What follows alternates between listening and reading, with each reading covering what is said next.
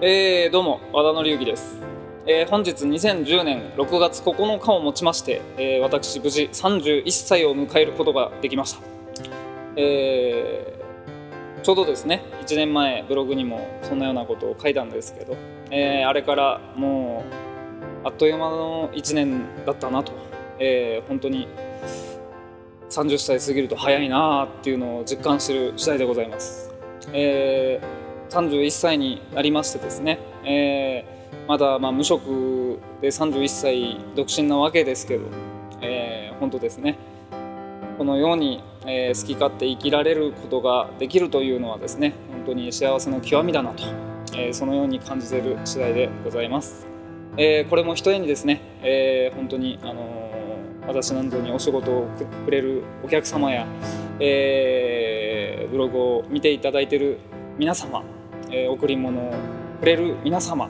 本当にあのですねあの私は周囲の多くの人に支えられて31年間生きてきたんだなと、えーそのように、えー痛感している次第でございます、えー31歳和田紀之、え